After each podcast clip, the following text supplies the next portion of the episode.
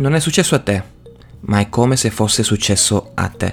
Buongiorno, io sono Claudio, sei la benvenuta, sei il benvenuto nel Bibbia Caffè numero centouno. Ogni lunedì mattina ti tengo compagnia con un verso della Bibbia accompagnato da una breve riflessione. Questo è il momento giusto per iscriverti al mio canale YouTube e supportare così il lavoro su questa piattaforma. Ma come sempre, prima di andare oltre, ecco la nostra sigla.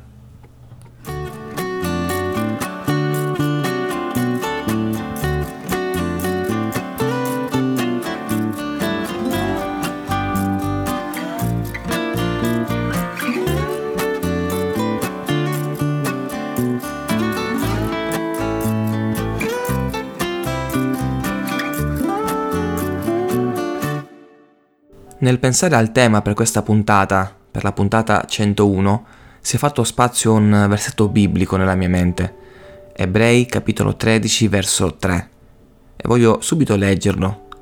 Ricordatevi dei carcerati come se foste in carcere con loro, e di quelli che sono maltrattati come se anche voi lo foste.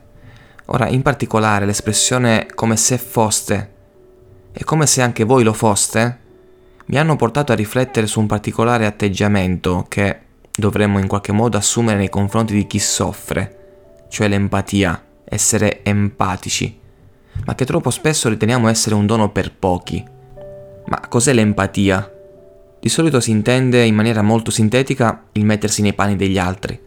Quando qualcuno riesce a capire quello che l'altra persona sta provando, quando riesce a immedesimarsi nelle difficoltà dell'altro, nel sentimento dell'altro, allora è una persona empatica, ed è una definizione comunemente accettata e corretta, ovviamente, ma credo che ci sia anche qualcosa in più da sapere sull'empatia.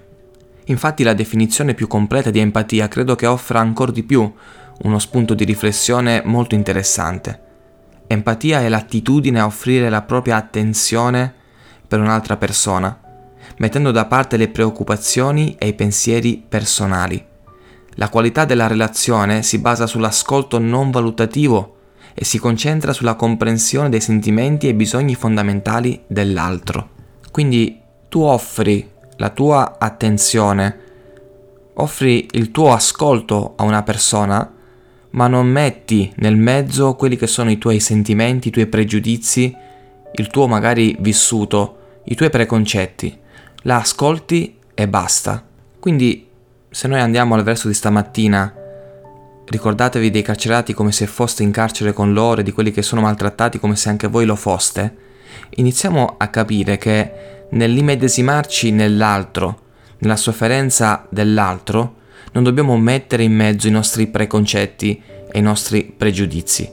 Ora, sicuramente il verso biblico fa riferimento a persone che venivano incarcerate e maltrattate a causa del Vangelo, ma se dovessimo ritrovarci ad aiutare una persona che invece è finita in carcere perché ha commesso dei reati, riusciremmo a essere ugualmente empatici senza mettere in mezzo quelli che sono i nostri preconcetti?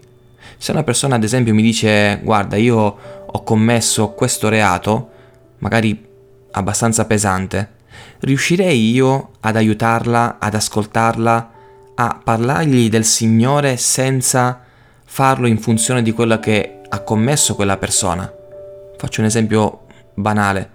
Se ha rubato quella persona, riesco io a parlare con quella persona, ad aiutarla, senza avere in mente il discorso che è un ladro, è un ladro, è un ladro. Gli devo parlare di Dio in funzione del suo furto che ha commesso. Gli devo ricordare tutti i versi biblici che parlano di furto e di come non si fa, non si fa. Ed è questo il punto, e credo finalmente di essere riuscito a mettere insieme i pezzi di questo Bibbia Caffè, della definizione di empatia con il verso biblico che magari mi ha poco convinto, dicendo ma alla fine devo parlare di carcerati, di maltrattati.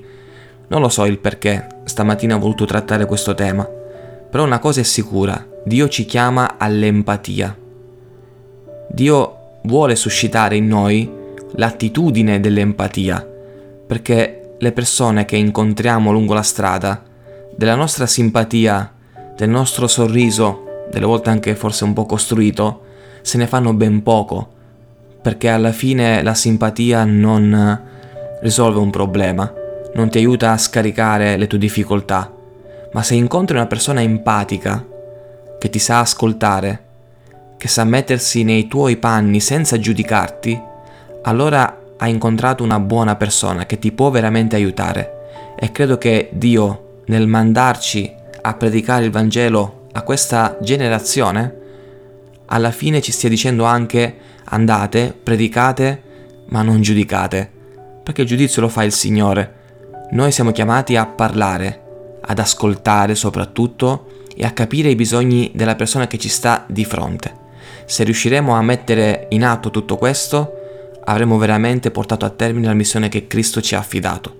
E a proposito, Cristo è il maestro dell'empatia.